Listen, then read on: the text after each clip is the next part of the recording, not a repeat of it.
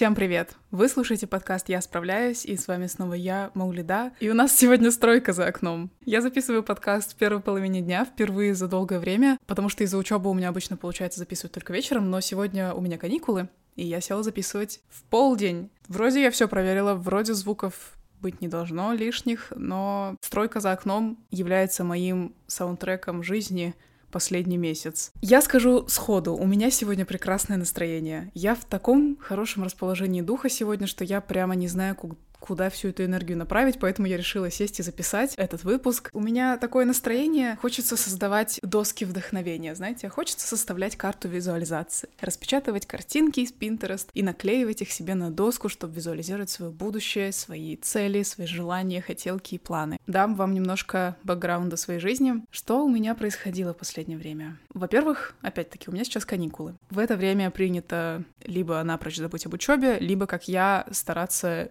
что-то делать, потому что у меня экзамены поставили на неделю сразу после каникул, так что это я сейчас такая довольная, через неделю вернемся и посмотрим, как я буду себя чувствовать, потому что грядут экзамены. Но, в общем, несмотря на это, я очень рада быть дома, эту неделю. Я не очень умно составила свое расписание, это я уже сейчас понимаю посреди семестра. Почему? Потому что у меня лекции каждый день. И каждый день они начинаются примерно в одно и то же время, то есть в 12 у меня каждый день начинается первая лекция, и, ну, там уже в зависимости от дня, какие-то дни заканчиваются у меня в 6 вечера, какие-то дни заканчиваются в 4 дня. Несмотря на это, сам факт того, что мне нужно каждый день вот с понедельника по пятницу куда-то приходить, появляться, для меня это оказывается тяжело. И я вот сейчас не знаю, это очень похоже на школьное расписание я себе, видимо, не отдавала отчета, когда составляла расписание, что как-то я уже от школьного расписания уже давно отошла. И не так-то легко сейчас уже в студенчестве каждый день выделять время под учебу, учитывая особенно, что я параллельно вот веду блог, работаю, записываю подкаст, не знаю, я всегда люблю говорить,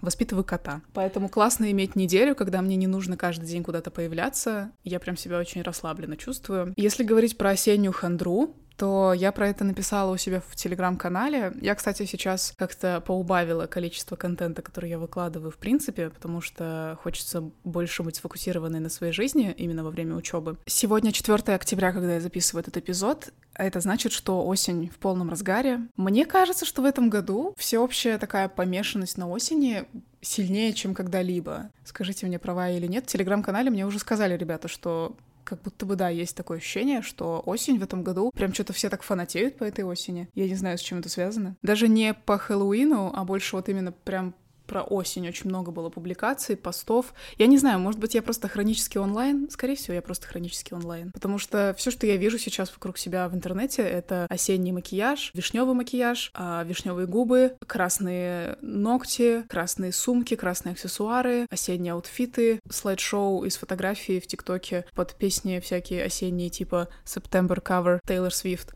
типа такого. И я не то чтобы возмущаюсь, потому что на самом деле осень для меня всегда такой особенный сезон. С одной стороны, раньше я не очень любила наступление осени, потому что всегда, когда ты в школе, это ассоциируется, ну, во-первых, со школой, а во-вторых, живя в Астане всю свою жизнь, для меня осень ассоциируется еще и с холодным временем года, а Астана по климату такой город, если не знаете. Зима здесь стоит по ощущениям 6 месяцев в году. Ну, по субъективным ощущениям. Конечно, глобальное потепление делает свои правки, потому что, мне кажется, в последнее время в Астане, последние годы, лето как-то жарче стало и суше, осень стала более мягкая. Ну вот, например, сейчас 4 октября, на улице солнце. Я начинаю задавать себе вопросы, почему я вообще дома-то сижу, почему бы не на улицу не выйти. Сегодня планируется 16 градусов, на этой неделе у нас будет 18-19 градусов тепла. И это вообще неслыханно, по-моему, для Астаны, потому что я помню времена, когда в конце сентября снег шел. Поэтому, наверное, если раньше у меня осень ассоциировалась с чем-то таким грустным, тяжелым, сложно переносимым, с хандрой, апатией, витаминозом, то сейчас уже в такой во взрослой жизни у меня, во-первых, больше контроля над своей жизнью, меньше каких-то некомфортных факторов,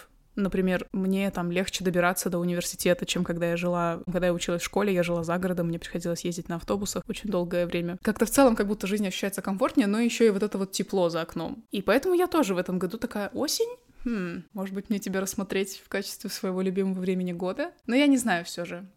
Возможно, через две недели опять-таки я заговорю по-другому, вдруг через две недели у нас выпадет снег. Я буду держать вас в курсе. Сегодняшнее утро я провела, читая ваши истории в телеграм-боте этого подкаста. Я справляюсь. Ссылка на него в описании этого выпуска. Также ссылки на мои другие социальные сети, Telegram, Instagram, всегда в описании этого выпуска. Просто так зашла почитать, знаете, я не планировала записывать Need Advice, хотя изначально этот бот создавался для, для этой рубрики, для рубрики Need Advice. Хочу все таки задать какую-то периодичность. Я планировала изначально эти выпуски делать примерно раз в месяц, чтобы тоже как-то слишком не частить, чтобы была какая-то регулярность у нас при этом. Но сегодня я зашла в этот бот, и я поняла, что я не могу, я не могу справиться с этим соблазном. Я хочу почитать с вами несколько историй из темы отношений и дать свою перспективу на эти ситуации, случаи. Я недавно услышала эту фразу где-то. Сезон любви на самом деле не весна, как это принято считать, а осень. И я подумала, да, это makes so much sense реально имеет смысл, потому что осенью как-то хочется быть уютной, осенью хочется больше сидеть дома, проводить время с близким человеком, в тепле, что-то печь хочется, готовить. У меня проснулась жилка готовки. Я не знаю, что со мной происходит. Хотя нет, я знаю, у меня просто появилось свободное время на это.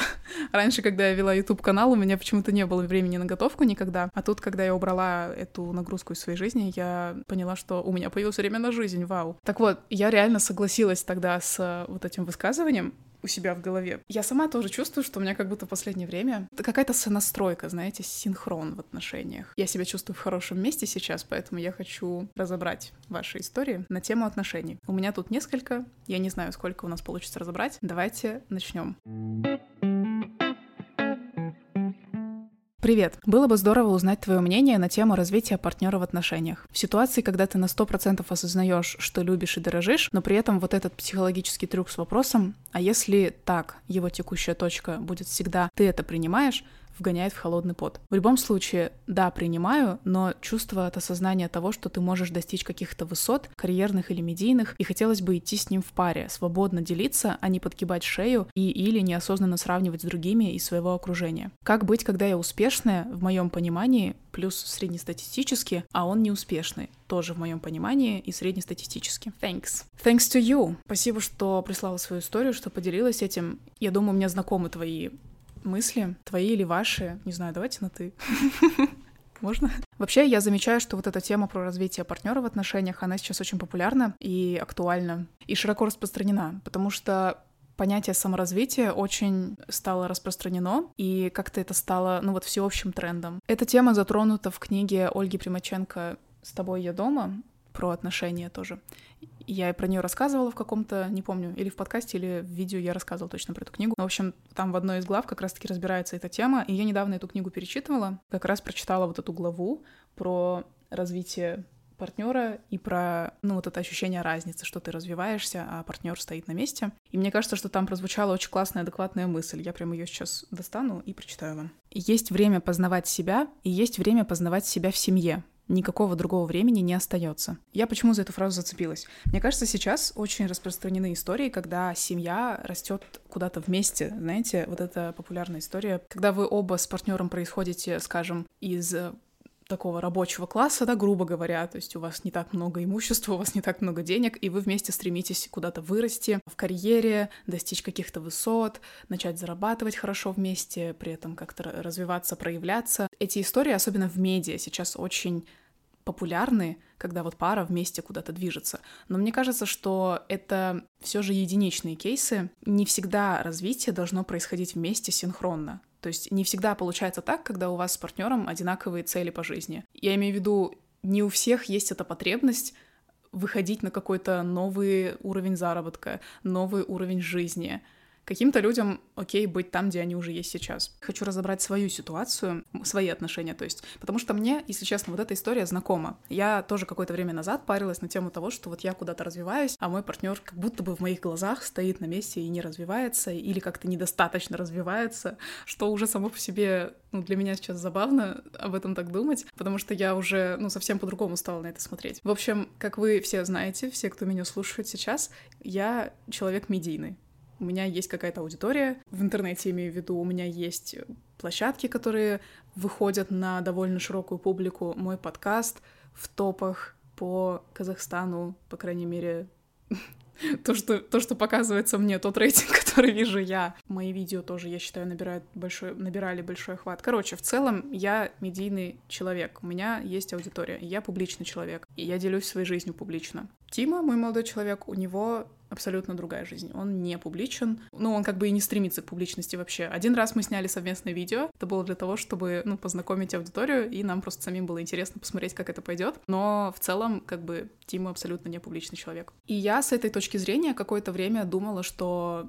у нас сильно большая разница в этом плане, что типа я слишком какая-то публичная, а он слишком не публичная, и мы как-то слишком разные, и я тоже переживала, а как это скажется на нас, а как это э, отразится на нас в будущем, не будет ли это какой-то помехой. Конечно, тут понадобилось очень много разговоров, очень много рассуждений на эту тему. Также совместная жизнь мне в этом помогла, потому что именно живя вместе, я смогла увидеть, насколько мне вот эти отношения ценны, и насколько они мне важны, и насколько здесь вот эта разница публичности и непубличности на самом деле не играет большой роли. Потому что именно через совместную жизнь я увидела, как мы решаем конфликты, как мы классно приспособлены к быту, как мы круто умеем решать какие-то сложные моменты, которые у нас случаются, какие-то недопонимания. Я увидела нас обоих в стрессовых ситуациях, э, в ситуациях, когда мы не очень себя чувствуем. То есть, когда, например, я в какой-то апатии или когда он в какой-то апатии.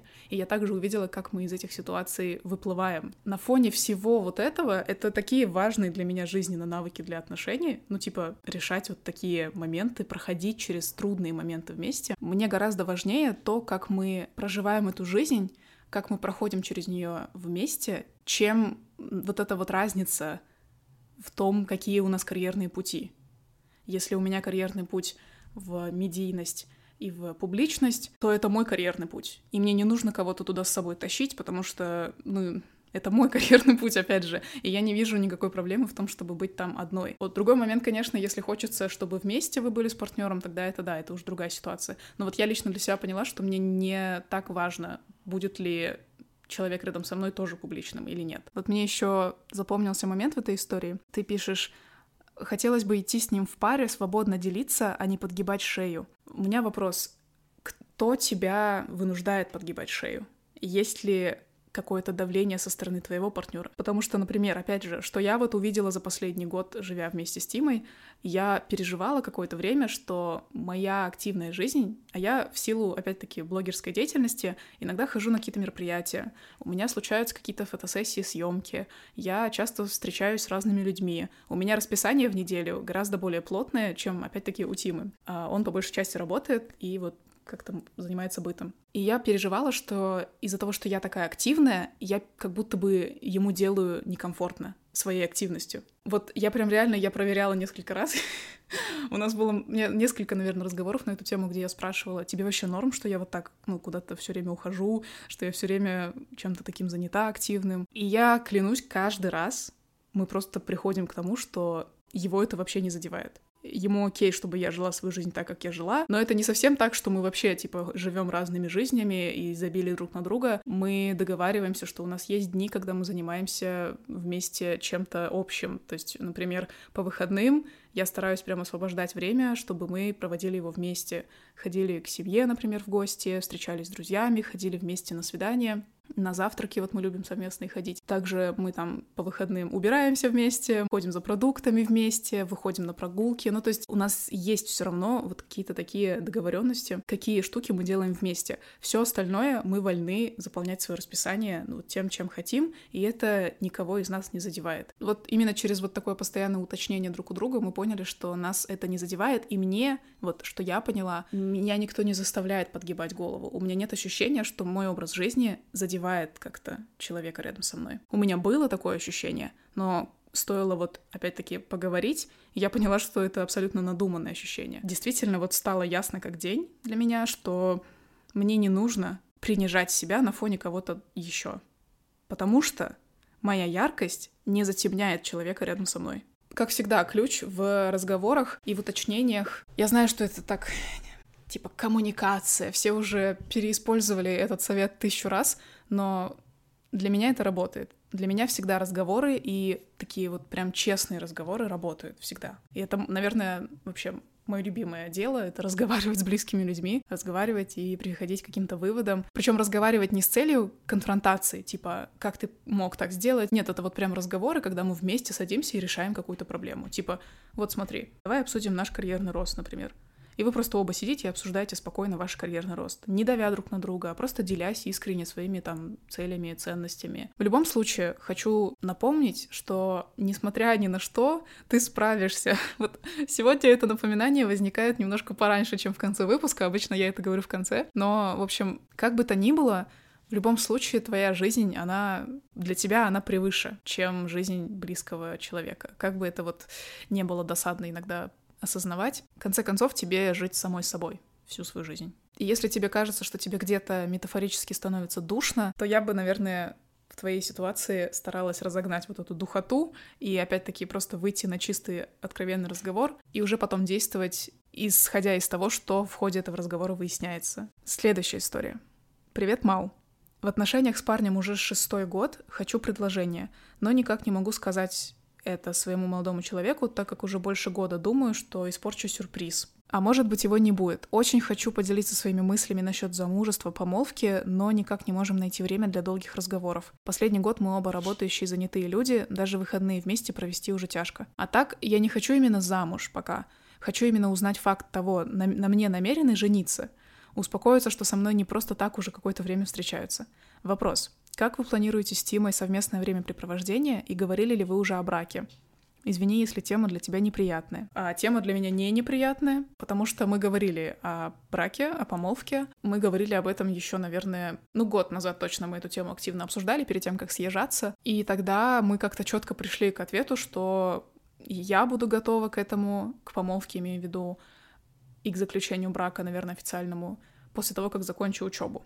То есть мне важно получить вот этот диплом. Как-то почему-то это вот именно на мне все вяжется.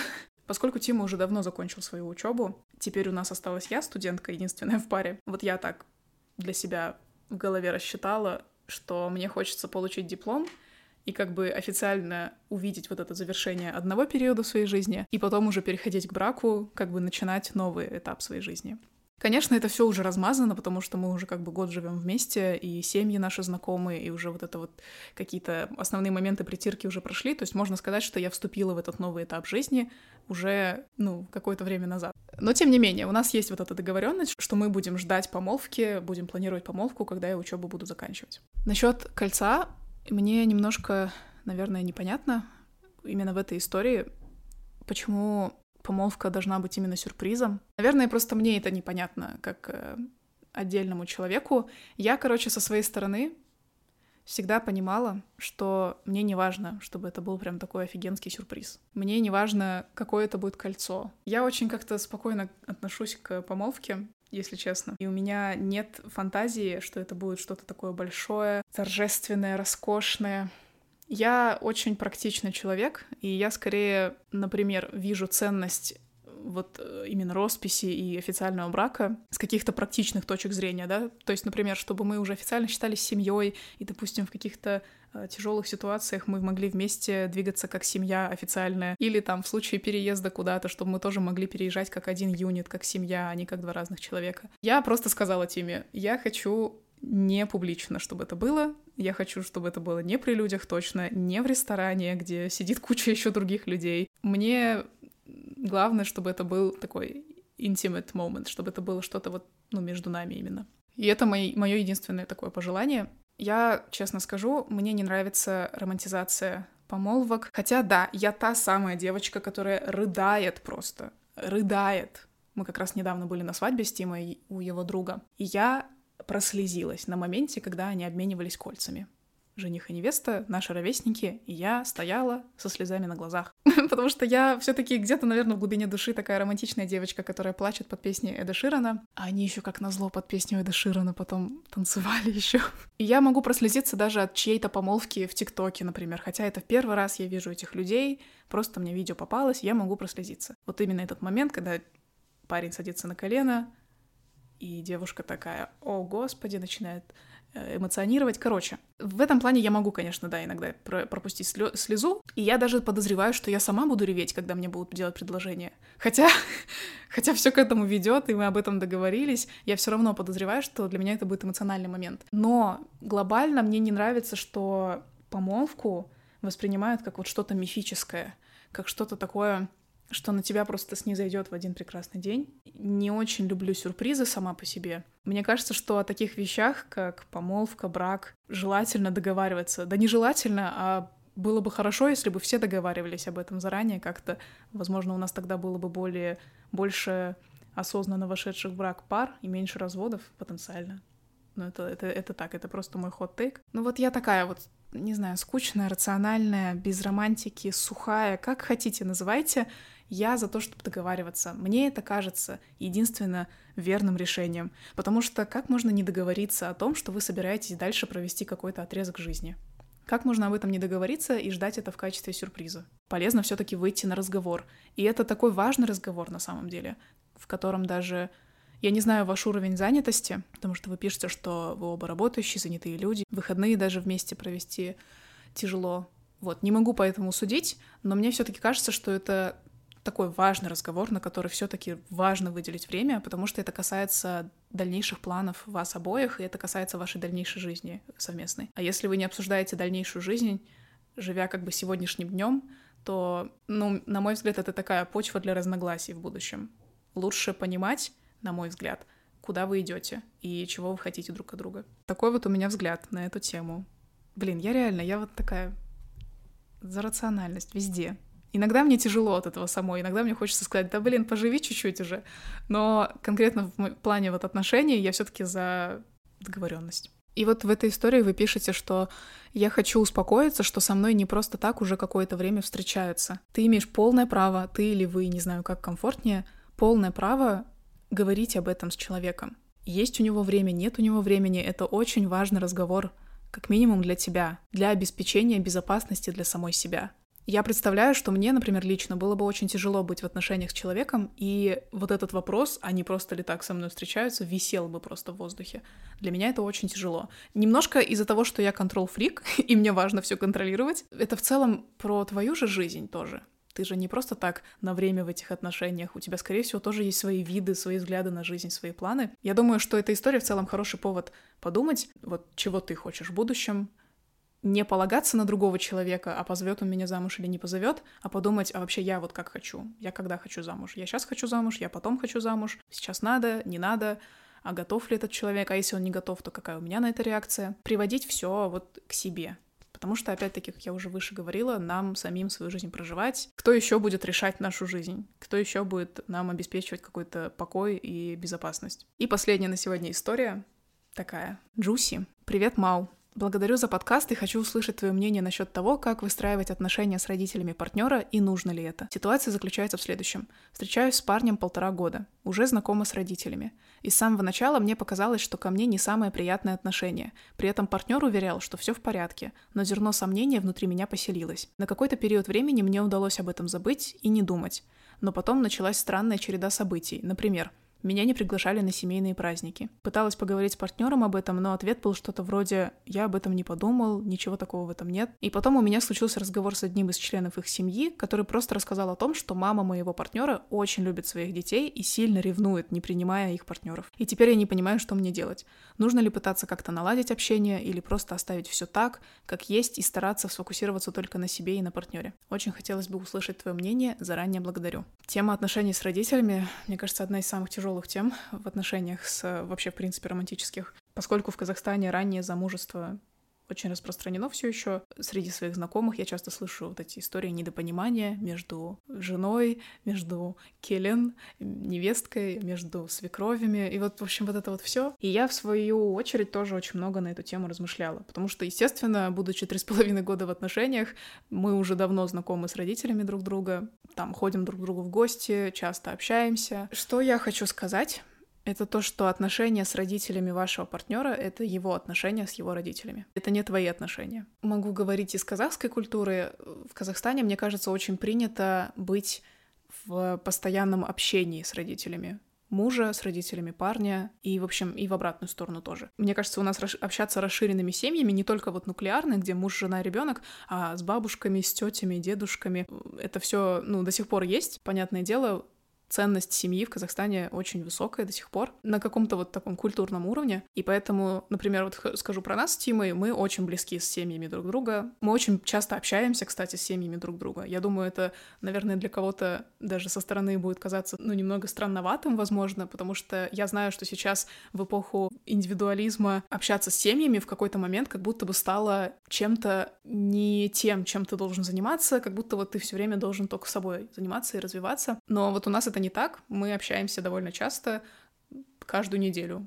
То есть это либо мы ходим в гости к моей семье, либо мы ходим в гости к его семье, и это такая довольно активная часть нашей жизни. Мы еще все живем в одном городе, и пока мы все живем в одном городе, мне кажется, это очень здорово, что у нас есть вот это общение такое. И в моем случае мне также повезло, что отношения теплые.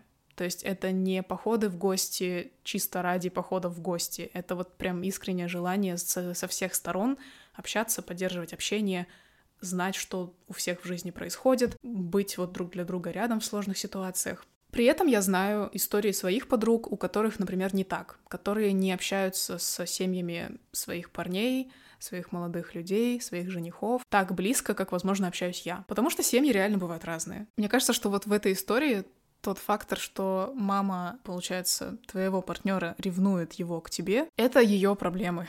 То есть это ее личный момент, который, да, вызывает неприятности для тебя, возможно, но это вот их отношения между собой. Это вот отношения твоего партнера и его мамы. И я для себя усвоила на каком-то раннем этапе, мне кажется, в своих отношениях, что мне не надо пытаться быть второй матерью для своего парня. Мне не надо пытаться решить его отношения с родителями. Мне не нужно лезть туда и давать ему каких-то советов, как ему надо поступать, потому что это его отношения с его родителями. У меня свои отношения со своими родителями, и они тоже занимают у меня много энергии. Момент сепарации, например, и какие-то конфликты, которые между нами случались, это все вот на мне, я это уже несу. Зачем я буду сейчас еще лезть в чужую семью, ну, в чужую, как бы в семью, в которой я не родилась, в которой уже есть какие-то устои, в которой уже все ну, происходит так, как происходит, свои какие-то обычаи, и лезть туда со своими правилами. Я вот для себя нарисовала такую черту, свою зону влияния, свою зону ответственности. И все, что я могу делать, это выслушивать своего партнера, разговаривать с ним на эту тему, если его что-то волнует. И если он спросит, то я могу дать совет, если, опять-таки, ему это важно. И вот когда я это поняла, что отношения моего парня с его родителями — это не моя зона ответственности, мне стало гораздо легче. Потому что я просто перестала вообще об этом так много думать. Конечно, у меня чуть другая ситуация, и я не сталкивалась с тем, что меня куда-то не приглашали, или с тем, что какое-то было неприятное отношение ко мне. У меня такого не было. Но я думаю, что в любом случае хотя бы понимать вот это, что это вот это не твоя зона менять его отношения с его мамой или с его папой просто не, не твоя функция вообще. Уже вот это может, наверное, как-то помочь.